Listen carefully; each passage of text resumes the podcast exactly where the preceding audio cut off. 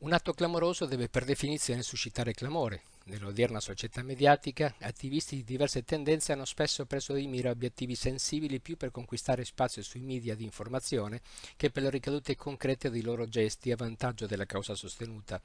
Il jihadismo radicale, quando stava scomparendo dai media internazionali, escogitò la tecnica criminale di colpire i turisti occidentali, ben sapendo che in quel modo avrebbe fatto parlare di sé. Sul Mar Rosso, lungo il Nilo, a Bali, in Tunisia, sono state centinaia di turisti trucidati da gruppi terroristici che puntavano a diffondere le loro folli idee, comparendo nelle trasmissioni televisive di tutto il mondo. Dal punto di vista della sicurezza la reazione è stata fulminea. Da quando non prende più di mira l'Occidente o gli occidentali nel mondo, il jihadismo armato è di fatto nuovamente scomparso dagli schermi.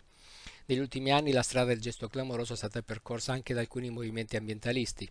Nulla a che vedere col terrorismo, è ovvio, né nei mezzi né nella causa, che è sicuramente nobile, ma le tecniche, per quanto pacifiche, seguono lo stesso copione, colpire in modo, di, in modo da bucare lo schermo e far parlare di sé.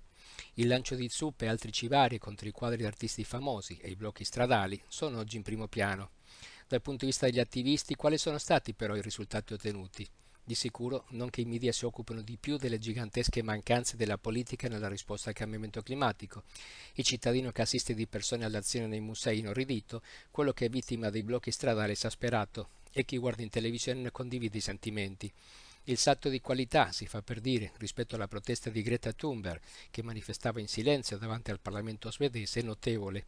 Si è passati da una lotta che suscitava interrogativi in chi ne veniva a conoscenza, avvicinava una generazione alle questioni ambientali e smuoveva la coscienza sporca della politica, alla simulazione del vandalismo.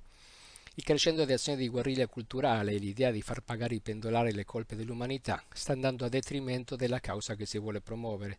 Ma manifestare davanti alle trivelle o sotto la sede di una compagnia petrolifera non ha la stessa eco mediatica dell'imbrattare un'opera di Van Gogh ma nel primo caso il gesto potrebbe generare condivisione e far riflettere, nel secondo finisce con il generale solo rifiuto.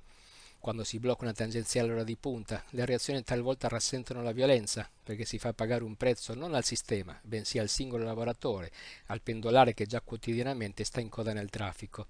Su questo dovrebbero riflettere i giovani aderenti ai movimenti che spettacolarizzano la battaglia per l'ambiente, quando una modalità di lotta va a discapito di altre persone o colpisce i simboli di una cultura, quella lotta è perdente in partenza e chi si batte sul campo contro i guasti del cambiamento climatico, contro il land grabbing, contro lo strapotere delle lobby energetica, non merita di finire nel pentolone della prossima zuppa che sarà lanciata contro un quadro.